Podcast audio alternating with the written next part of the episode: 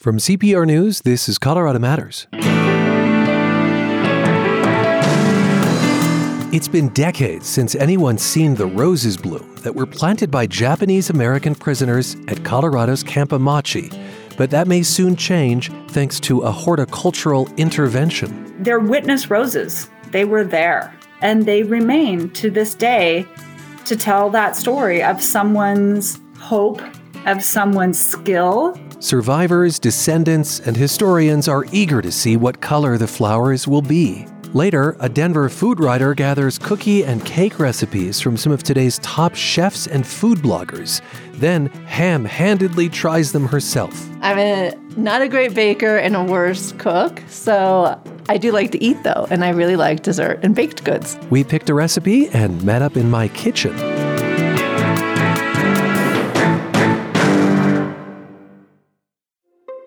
We're all used to monthly subscriptions, monthly bills, monthly fees, and we know paying for things over time makes the total cost more manageable. It's one of the reasons why the majority of CPR donors give monthly, and it's also why many members are able to incrementally grow their gift, making small adjustments as their budget allows. Add a few dollars a month to your monthly contribution. Email your gift increase instructions to membership at CPR.org. Thank you for your support. This is Colorado Matters from CPR News and KRCC. I'm Ryan Warner. They couldn't believe their eyes. Something was growing across the remnants of a doorway. Nobody knew of their existence, which was incredible. How can we be traipsing around in this godforsaken area and then all of a sudden they come across these roses? A desiccated stand of roses on the site of Camp Amache, the internment camp in southeastern Colorado, where the U.S. government sent more than 10,000 Japanese Americans during World War II, including the woman you just heard, 82 year old Carlene Tanigoshi Tinker. She was three then, spent about three years at Amache with her mother, father, and some extended family. And since 2010, she has returned to the camp, where very few of the original buildings stand to help conduct research, research led by archaeologist Bonnie Clark of the University of Denver. Every time I've been at Amache, I have gone to check on the roses, especially when we've had a lot of rain, because I thought, well, maybe, I mean, they are hardy, they are living, but I have never seen them bloom. But that is soon to change. A decade after their discovery, cuttings of the Amache roses are thriving in a greenhouse at the Denver Botanic Gardens. We are standing in front of a bit of a mystery, aren't we? It is. This is a rose that we've been working on that we're not sure what color it is, what the parents are. Horticulturist Mike Bone, who at Clark's request traveled to Amache last fall. We cut and process the cuttings and we clean them, so spray them with like a little hydrogen peroxide, keep them moist, wrapped in water, and we kept them in a cooler until we can get back here to the garden So we cut them to the right sizes. We make some wounds on there so that the plant can start to grow new roots, treating them with rooting hormones, put them in our special propagation greenhouse. And as they started to root, then we transplanted them into some of these smaller pots, and we've got a couple that we've potted into larger sizes that we'll plant out into some of our gardens here, um, just to sort of keep the story of this mysterious rose alive. My hope is that by midsummer, we'll probably have some blooms on these and be looking at something really beautiful. Do you have a guess as to what color it might be? My guess, being that it's kind of this brambly wild type, is that it's probably going to be a soft pink, could be soft pink bicolor with some white, um, but likely a fragrant, maybe, I don't know, six, seven centimeters across. Um, likely have will have a small red hip on it. An educated guess. But not all the clippings have stayed at the Denver Botanic Gardens. Several were given to Carlene Tanigoshi Tinker, the Amache survivor who now lives in Fresno, California. A crew making a film about the roses delivered the little green gift. And I said, What am I going to plant them in? Oh, it's incredible. Every day I would go out and see if they were growing. And so I knew, first of all, of their historic importance. And secondly, what a responsibility I had. And God, what if they died? You know? so it was very precious and uh, very significant because I knew that they were representative of people who had been there, who had brought them, had propagated them. And gosh, they were showing survivorship just like we were. So when he handed these to me, I thought, oh my God, what a responsibility. She still regularly checks on them and updates her loved ones with pictures. I just went out and looked at them. Each of them has three little shoots coming up, so they are alive. Well, see, also, we don't know what they're going to look like. Nobody knows what the flowers are going to look like. So, that in itself is incredible. So, we're really excited.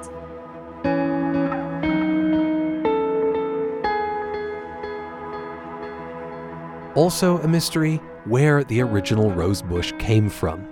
Archaeologist Bonnie Clark has gone over and over in her head about this. So these are some kind of introduced rose. So they most likely came from a nursery, or someone may have brought a cutting with them. It's hard to know. One thing is that they've clearly spread from where they were originally planted because they're actually growing across a doorway, which I don't think they would have been originally. So it's hard to know which family planted them, but most of the people who lived in the, the block where we found them at Amache were from Los Angeles. I mean, just because there's no chance that they would have been growing there before Amachians got there, they are the most likely people to have put them there. So it also seems quite unlikely to me, but th- maybe this is because I don't love flowers quite as much as other people, that if you were told to pack your things, you know, after Order 9066, that you would have had the presence of mind to bring your rose seeds or whatever.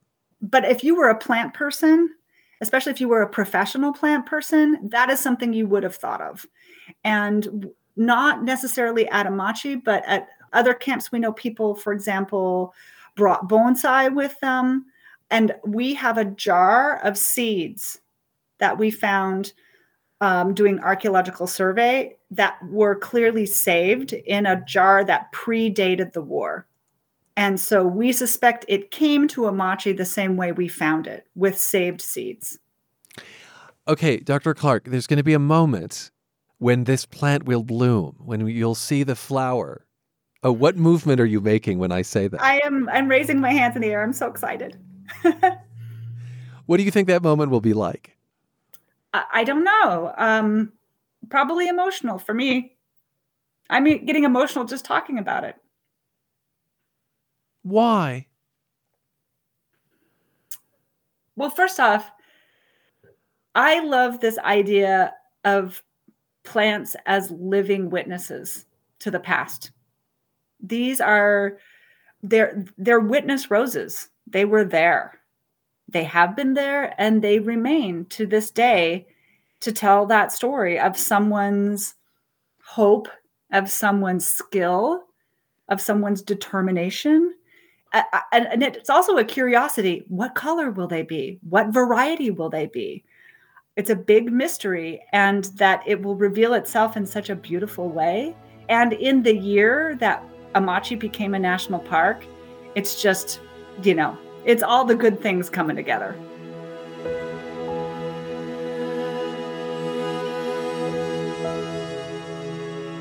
Indeed, this year, Amache, officially known as the Granada Relocation Center, joined the Park Service as a National Historic Site. I think of how much agricultural heritage remains in Colorado or legacy because internees and their progeny stayed. So, my sense is that any number of those who were interned had farm and botanical backgrounds. Is that a fair understanding? Absolutely. So, and this is kind of based on census data, but in 1940, so right before the war, over 40% of Japanese Americans were involved in agriculture or horticulture. And then another 20% in businesses that were related to them. So, like produce stands or nurseries. I mean, yeah, you have 60% of these people have real skill in how to grow things. And it would make sense that that expertise lives on in the plants that they planted, in the way that they amended the soil, and then, and of course, in the descendants. And and you know, we've been so lucky to work with professional gardeners like Greg Kitajima, who is an Amache descendant and also a gardener, and he's really helped me better understand the the legacy of these gardens. For her part, Carlene Tanigoshi Tinker recalls things growing at Amache, but has no recollection of roses, which were found a ways from her family's barracks. Remember, I was a, a young child, I was only three, probably not interested in roses anyway, but um, I would not have been able to pass by these. but she passes by them now in her own backyard. When I do this story, I want to be careful not to oh make it like too Hollywood or saccharine. In other words, you you said this beautifully that the flowers represent. I think your word was survivorship. Um, but what what is it also important to think about if I see one of these flowers? Well, let's see. I think when you found out, let's say somebody's taking you on a tour Hey, Ryan, look, these flowers were actually planted by the internees. Isn't that an amazing story? What does that mean to you? Well, what it means to me as a survivor myself, it showed their resilience, their fortitude, their ability to withstand really harsh conditions, harsh winters, hot summers, of which I've experienced, um, one year we had 112 degree weather when we were out excavating. So yeah, Ryan, what what would you think about that? What do these represent to you? Does that answer your question? Yeah, beautifully. If they bloom the same year it becomes a national historic site, will that hold meaning for you? Oh, definitely. It's sort of like a regrowth. We survive. Wow, it's a awakening. Yeah, I hadn't thought about that. It would be like an awakening, a reawakening from this long sleep of decades of lying fallow. Maybe they were blooming all the time. Nobody noticed them. But yeah, now here we are. We get a chance to be part of this. Now, that sounds kind of silly, doesn't it? But that all of a sudden I'm just thinking of that metaphorically, metaphorically.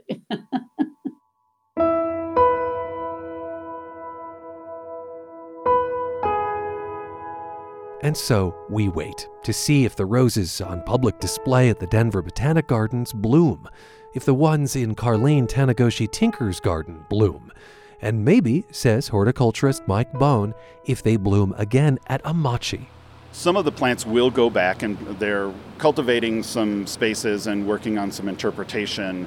So I think it'll be interesting to have sort of that paradox of where the plants are growing harsh and they're left alone and unattended versus what it looks like near a visitor center or an interpretive site where people are caring for it and re-loving this rose that had been sort of forgotten once they bud and once they flower, we'll be able to take some measurements, get flower color, and be able to kind of compare back to what we think some of these parents are, or is this something that was cultivated and just brought to the site from wild populations. Can you imagine that people, you know, around Colorado would grow their own Amache roses? I would think so. It's has a lot of features that are great for Colorado landscapes. One, it survives our really dry prairies.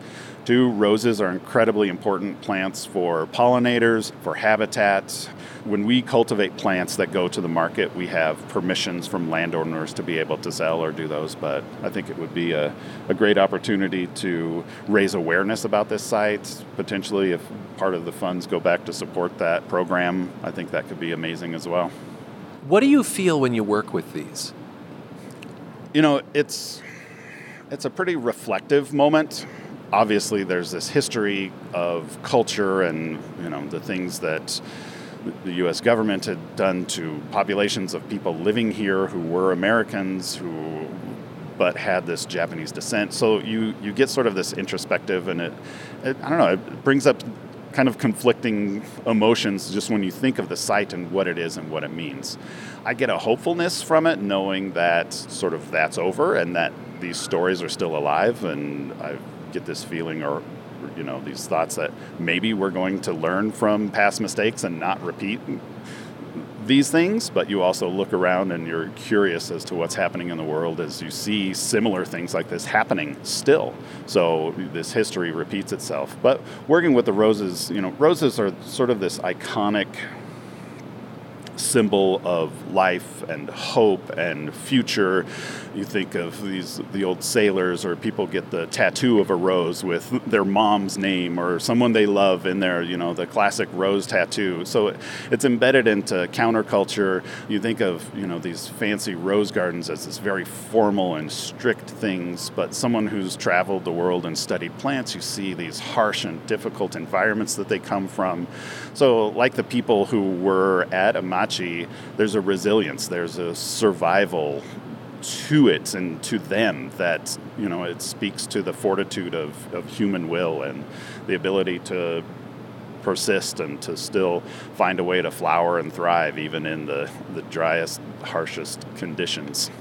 It strikes me as creating beauty in a life where there was probably a lack of it too you know Right. You know, the natural world as well as the human created world can be incredibly harsh, and to be able to have moments or seasons that you can shine and thrive and be beautiful um, is really important for all of the forms plants, humans, animals. You know, we all have our moments of, of beauty and integrity when we're faced with adversity.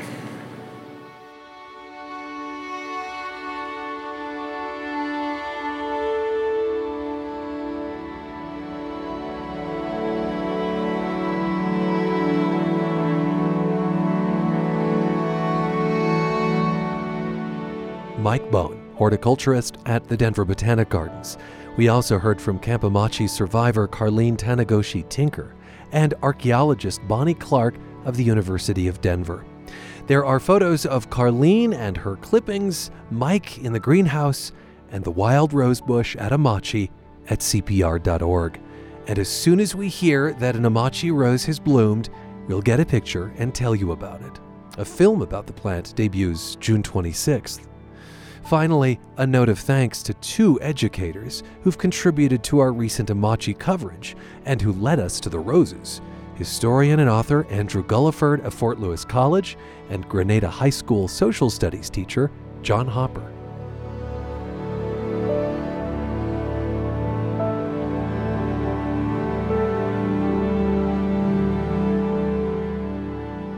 And this is Colorado Matters from CPR News and KRCC. Colorado's FBI field office topped the nation in bank robberies last year. Typically, bank robberies are committed by individuals as an act of desperation where they need the money for some personal reason, but more often than not, it's to feed a drug addiction. Bandits make off with amounts that range from a couple of hundred dollars to several thousand dollars, but usually no one gets hurt. What goes down in a bank robbery and why does Colorado see so many? Read all about it at CPR.org.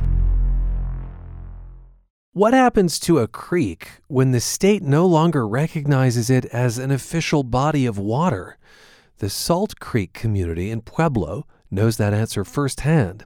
CPR climate and environment reporter Miguel Otarola has the story.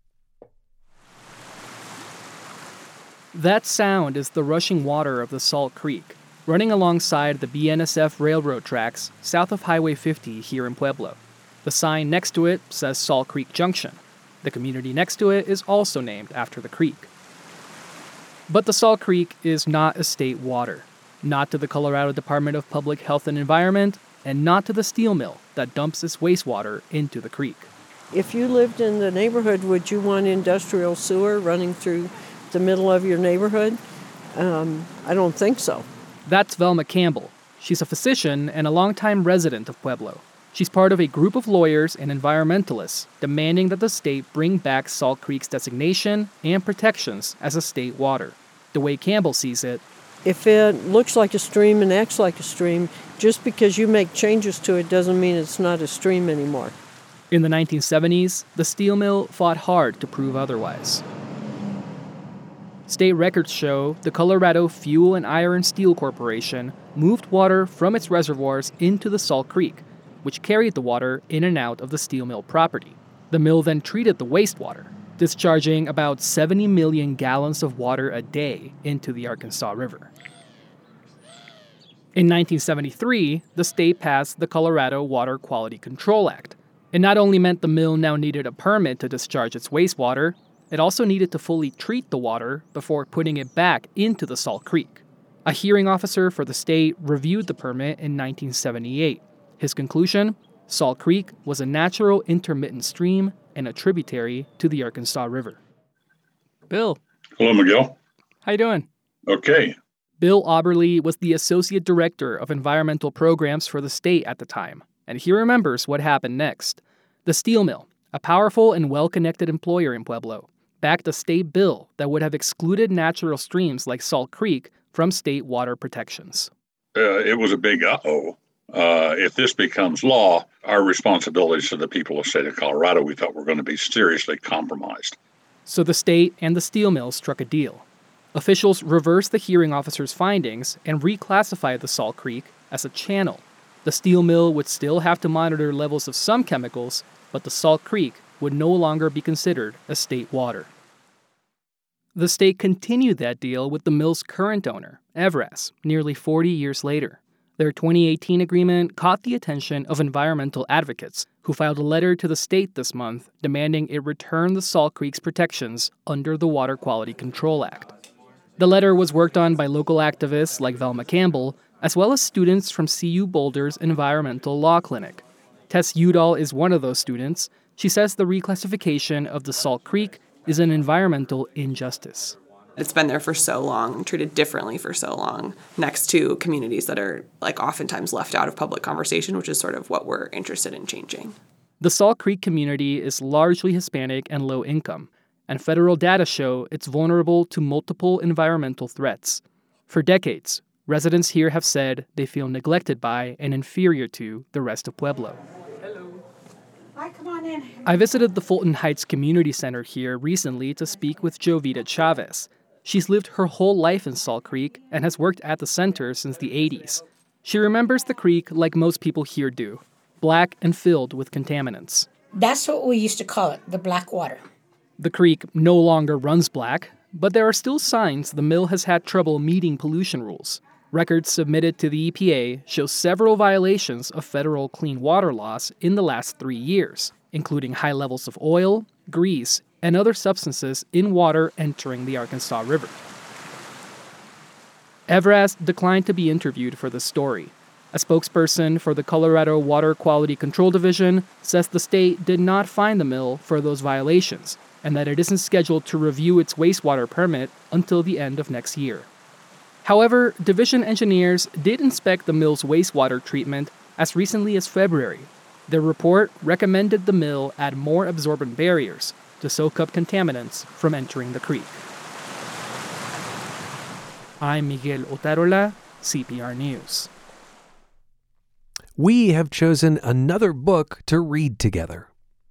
You will know it is time to turn the page when you hear the chimes ring like this. Our next pick for Turn the Page is the true story of a Colorado private investigator. It's called Tell Me Everything. Author Erika Krouse was assigned to one of the most important sexual assault cases in U.S. history. It tested the scope of Title IX, which prevents discrimination based on sex in education up until this point, Title IX was really about jerseys and facilities and that kind of thing. It wasn't ever about sexual assault. Uh, this is the first ever college sexual assault Title IX case. And it changed law to say Title IX is not just about money and whose shoes are nicer. Title IX also applies to actual protection of women and whether or not they can have the same education as men if they are under threat of sexual assault. Read Krouse's book and then join me and the author. Can really meet her because our next turn the page is in person the evening of June 10th. We'll be at Litfest in Denver. Tickets are free, and all the details are at cpr.org slash turn the page. Again, the book is Tell Me Everything by Erika Krouse. Get your copy and then join us. Here's that URL one more time, cpr.org slash turn the page. And Colorado Matters continues in the next half hour with 50 things to bake before you die. I'm Ryan Warner, and you're with CPR News and KRCC.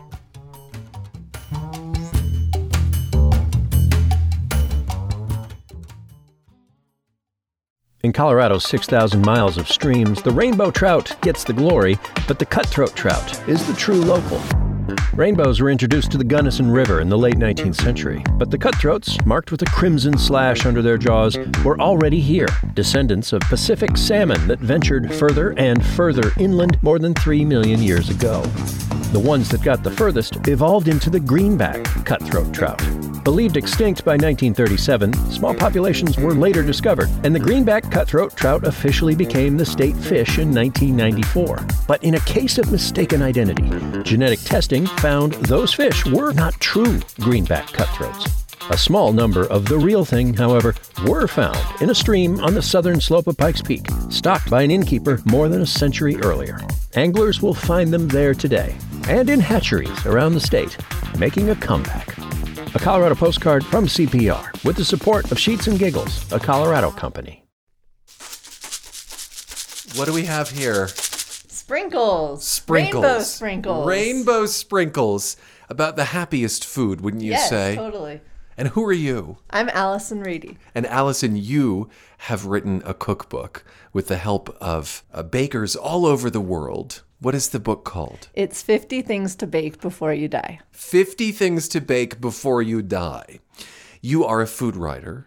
Yes. And how did it occur to you to do a kind of bucket list baking book? I understand you're not all that good a baker. No, not at all. um, I'm I'm a uh, not a great baker and a worse cook. So I do like to eat though, and I really like dessert and baked goods. So I kind of wanted like a greatest hits collection of all the best recipes from the best bakers and you know famous bakers but not so famous bakers. We have like pie from a little pie shop in Kansas, and then we also have Christina Tosi from the Milk Bar Empire. So Oh, yes. all sorts of a, a good range of desserts. And why were you shaking sprinkles at me in my own kitchen?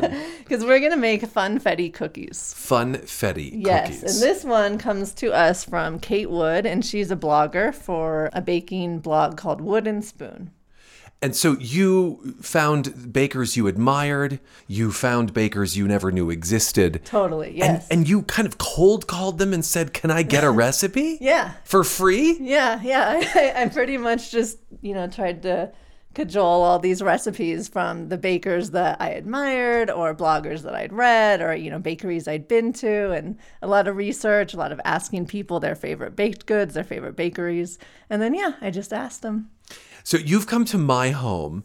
What gives me some comfort is that I don't cook much either. In fact, Yeah. uh, this is a very under resourced kitchen, but I think I have the staples of what we'll need today as we And bake. we brought the sprinkles. and you brought the sprinkles. And then you also brought a helper. Who's I this? did. I brought my daughter, Austin. Hi, Austin.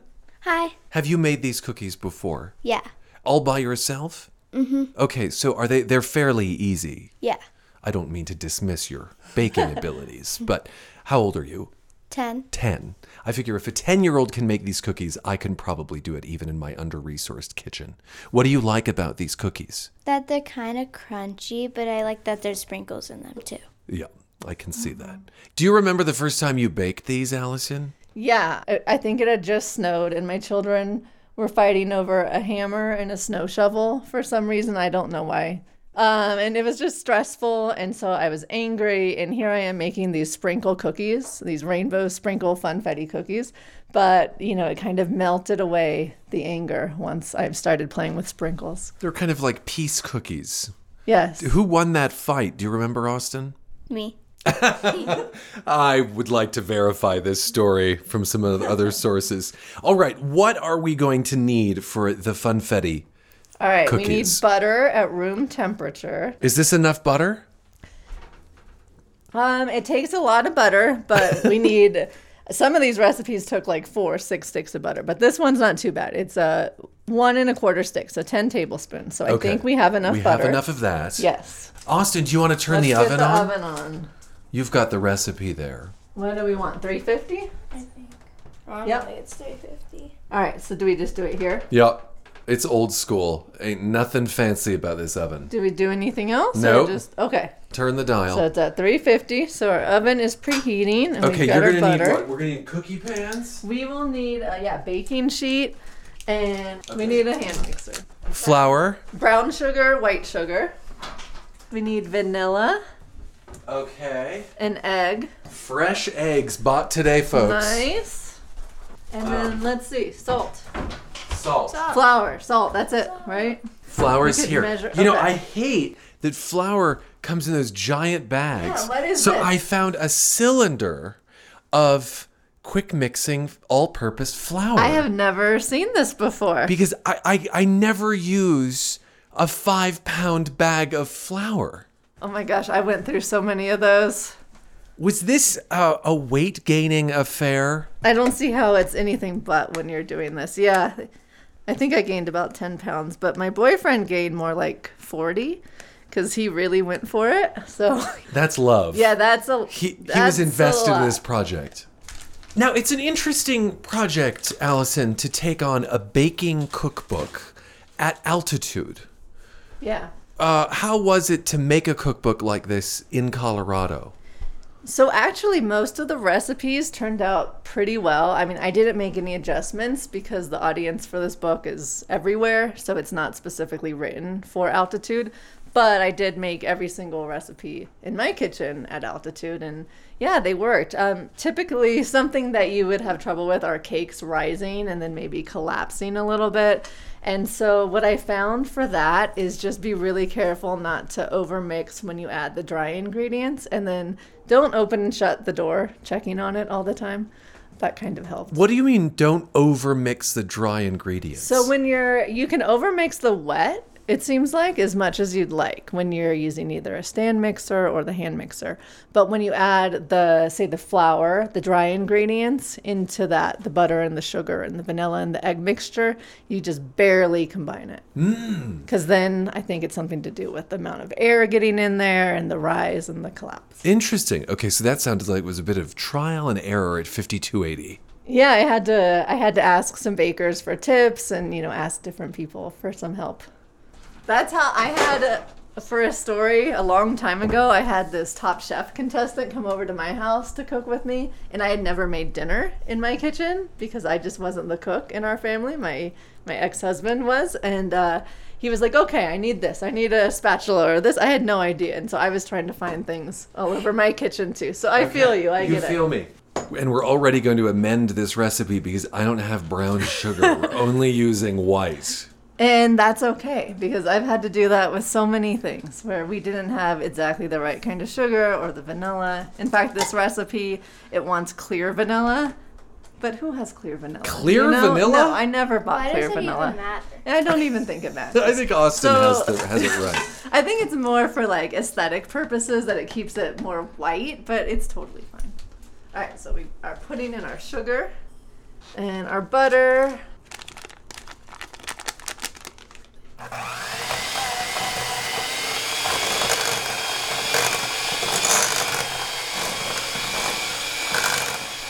Indeed, the star of this book might be Christina Tosi, who gives you the Milk Bar birthday layer cake recipe.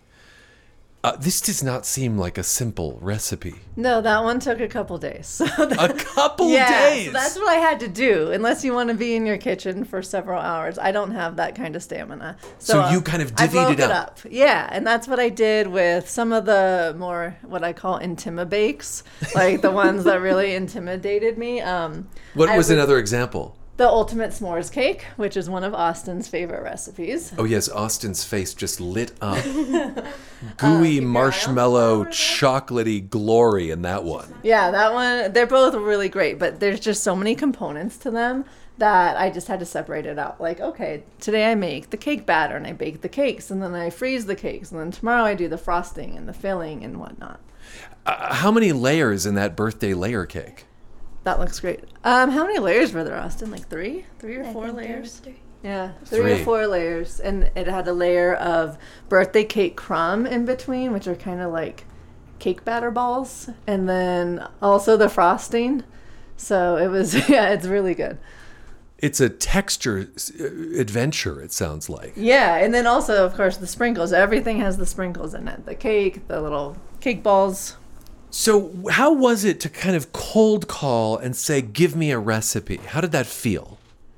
Um, you know, it, it's a little uncomfortable for me to to ask for things like that. I'm lucky because I'm I've been writing about food and restaurants for so long, and that I have some really good contacts and people who are really helpful and kind and wanted to help me out. So I just reached out to them and asked nicely. How, how was Christina Tosi? Well, she has people. Like when you're Christina Tosi, you have people. So I So went, you talked to her I went people. through her people, and they were really great. And yeah, we had to go through and you know sign all these legal documents. And What do you have to agree not to do with a recipe? With someone like Christina, where it's like an iconic cake, you have to use for one, like use their photos, their pictures. They don't want my screwed up creations, like misrepresenting them. Like you have to use their photos and In other words, this can't be a nailed it situation. Yeah, and that's what my house is. Like that's what our kitchen is because I'm a really terrible cake froster. I can't make things look pretty. So it was very challenging to make these look great for the pictures. All right. Half teaspoon. Half teaspoon cream of tartar, so not much. What is cream of tartar? I knew you were going to ask that. And Yeah. so I looked it up because I had no clue. So it's not a cream, it's a powder, and it comes from wine. It's a byproduct of fermenting grapes. Isn't that insane? Cream of tartar. Yes. And it's not tartar because that's like raw meat. It's not like a tartar tuna, yeah. Is a byproduct of wine? Yes. Do you know what it does for the recipe? Yes. So it kind of it, it acts as an acid. So essentially essentially it kind of gives it that bite, that tang. So it's not just sugar on sugar action, it's not just sprinkles on white sugar on brown sugar. You get a little bit of something else to cut through all the sugar. It's like a snickerdoodle has this, um, the cream of tartar and snickerdoodles. I love that you looked this up for us. Yeah, because I knew you would ask. I was like, why? I should know what cream of tartar is if I'm using it. So now we know. You limited yourself to 50 recipes. Could you have gone to 60, 70? Um, that would have been awful. that would have been so you, you made our engineer laugh with that one. It was it was difficult getting all of these signed off, like the legal things, like with Christina Tosi. I mean, everyone had to sign some sort of legal release. Like Duff Goldman, the Ace of Cakes, we had to go through his lawyer, his assistant, all kinds of people, and and they were great and they were very nice. But what it was his contribution? Um, a chocolate babka. That's amazing. Do you want Pam olive oil? Yeah, let's just do payment. Then we don't need anything. We'll just spray it. And then we're gonna roll them out. And she says, Not about- if I keep eating them. Yeah, are you eating the dough? I'm eating the dough. That's what we do. Too. One We- more. I usually eat more of the dough than the baked things. It's kind of a problem. Mm, the uncooked dough is the best. I know, it really is. I'm sorry. is. uh, They're better than the baked cookies. I think so too. I love dough. Cookie dough is my favorite food. Did you grow up baking at all? Oh gosh, no, no. I mean, maybe with my grandma, but my mom will be mad that I'm saying this, but she didn't really cook much. She didn't. I can't remember her baking except for her coffee cake, which is really great. But no, we didn't. We didn't do a lot of baking. My favorite memory was being able to when my mom would make cakes was being able to lick the batter off the spatula. Mm-hmm. And the Yeah. beater and the bowl and Exactly. everything you can find. So you've got cookies, you've got cakes in this. Anything Yes. else? So we have, I think we have five sections. We have cookies, cakes, we have pies and tarts, and then we have things you can eat with your hands and things you probably shouldn't eat with your hands. So that would be like the cheesecake is in there. Um, what else is something you shouldn't eat with the hands? The creme brulee, and then things you eat with your hands. The bread pudding thing. The bread pudding, yeah, that would be something you shouldn't eat with your hands. But I mean, let's be real. I ate all of this with my hands at one point or another. You know, it's interesting to like go for a cheesecake recipe and decide where you're going to go for that. I mean, cheesecake is sort of the quintessential dessert. So we don't have a straight up cheesecake, but we do have, um, well, we have three variations.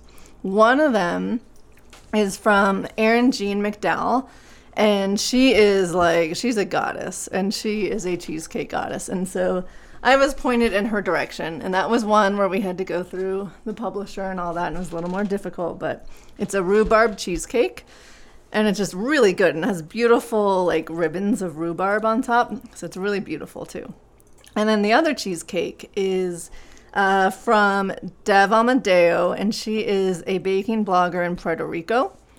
And so, what she did that was different, that was really, really delicious once I tasted it, is she adds coconut milk, a little bit of coconut milk for creaminess and just a little, like just a little hint of coconut, but it's not much. And they were just fantastic. How long do we bake these? 10 minutes. 10 minutes. 10 this minutes. really is a fast It's recipe. fast. Or until the tops of the cookies have just begun to crack and the edges are set. Okay, here we go. These were beautifully formed cookie dough balls, y'all. Good job. Austin did good. Okay. So we added up all the flour, sugar, butter, and the chocolate that we used in the recipe testing for all of these 50 plus, because there were others, recipes. And it ended up being 12 pounds of flour, 64 pounds of sugar, 30 pounds of butter, and 17 pounds of chocolate. Were your neighbors and friends the lucky recipients of the bounty coming out of your kitchen? Yeah, but there probably wasn't as much bounty as you you would expect because we we certainly took care of a lot of it ourselves. But yeah, on photo shoot day, the neighbors got the extras. So we were popular. The kids were circling around on those days. That's the timer. They look like rainbow wheels. So I think we're supposed to wait a few minutes for them to cool before we can try one. This is the longest wait. I wonder how many the recipe is supposed to make versus how much dough we ate. because how many cookies do we? We have 24. Oh my god, I want to eat one now. I can barely. Makes about 30 cookies. So We ate way more than We that. ate Some a of these lot are of small. dough. I think we ate way more than six cookies worth of dough. I'm taking this browned one. Oh, Is it good? Did we do okay without the brown sugar? they're gooey and still so soft. I think actually it's the benefit to not waiting. Yeah, you get it all soft. my stomach's gonna hurt after this. I think that that's the best kind of stomach hurt. it does prove that there's some elasticity in recipes, especially cookies. I mean, it's hard to go wrong. I mean, they say that baking is a science and you're supposed to be all precise and everything. And I'm sure for the very best, like picture perfect outcome, that's what you want. But yeah, it's it's butter and sugar and it's delicious. It's not I don't think it's ever not going to be, no matter how bad you screw it up. Longtime Denver food critic Allyson Reedy published her first cookbook, 50 Things to Bake Before You Die. Allyson and her daughter Austin came to my home to bake the funfetti cookies. You'll find the recipe later today at cpr.org slash Colorado Matters.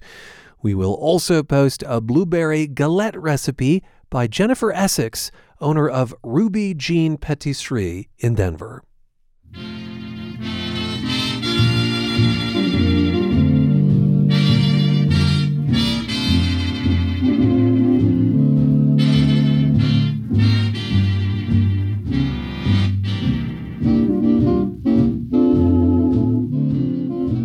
This is Colorado Matters from CPR News.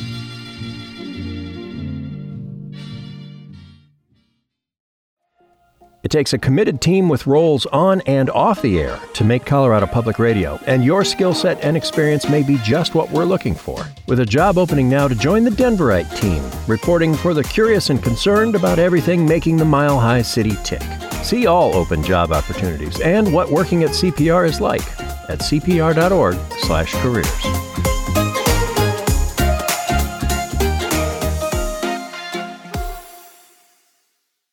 Dozens of murals in Colorado celebrating Chicano life have landed on the 2022 list of America's most endangered historic places, which comes from the National Trust for Historic Preservation. The listing is a victory for a community trying to preserve these works of art from weather, pollution, and gentrification. Denverite's Maggie Donahue tells us about a group leading the effort.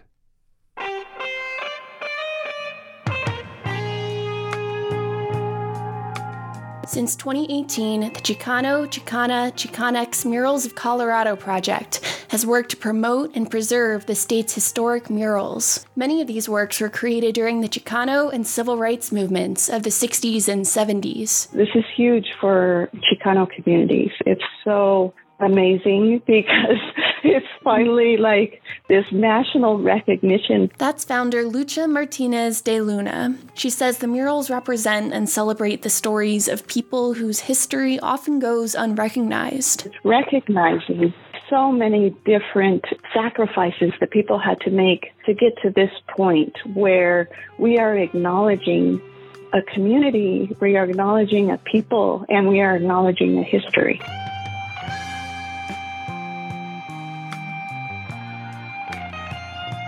But many of these murals have been lost to time. Some have faded or weathered in Colorado's harsh climate. Others were painted over or demolished by developers moving into historically Chicano neighborhoods. The murals have never really had value for the people making the decisions.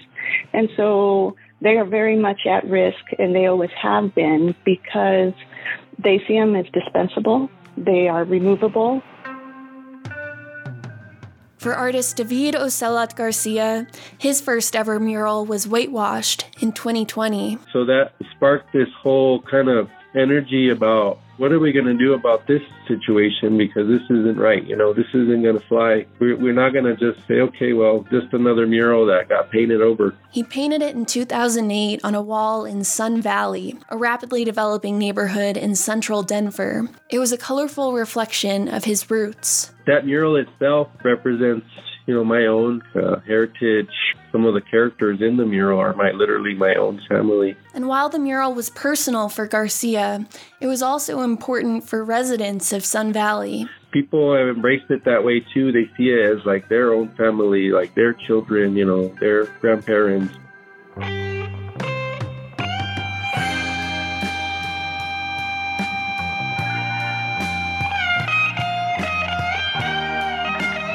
Now, Martinez de Luna hopes the Endangered Historic Places designation will help spread awareness about the historic and cultural importance of murals like Garcia's. Yeah, we've been preserving murals for decades, so we know how to do that. But how do we prevent them from being painted over? That's why this, this designation is very significant because it's also recognizing that it's a collaboration with many entities to try and find a solution to protect them. And that's the next step. That when somebody looks at a mural, I hope that they'll look at it and say, you know, this means something to somebody. And maybe I should ask before I paint over it.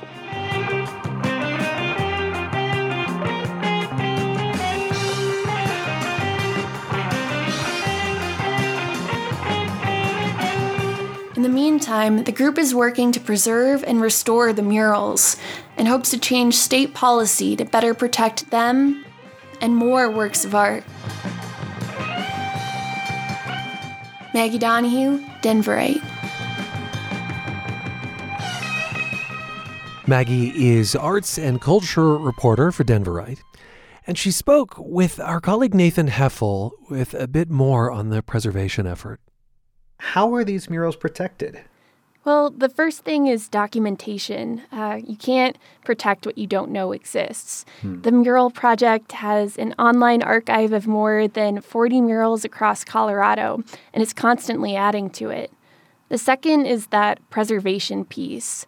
Uh, so part of that is preserving murals. So, applying protective chemicals over the paint so it lasts longer, and also working to change policies so there are more legal protections in place to guarantee people can't come in and paint over them. The project is also experimenting with a new technology that can restore murals that have already been painted over by carefully stripping away layers of paint. You mentioned legal protections. What are the ways the state or city can preserve these murals? So, the project has been working with groups like Historic Denver to change local and state policy around murals. Right now, murals can't technically be recognized as landmarks because they're viewed as paint on a wall, which means whoever owns that wall gets to decide what happens to the mural. Um, and I spoke to Historic Denver's executive director, Annie Levinsky, about this exact issue. And she explained that generally how buildings get protected is through local landmark designation. Yeah. Yeah, but that, that protection doesn't apply to things that don't require a permit. And technically, painting a building doesn't require a permit.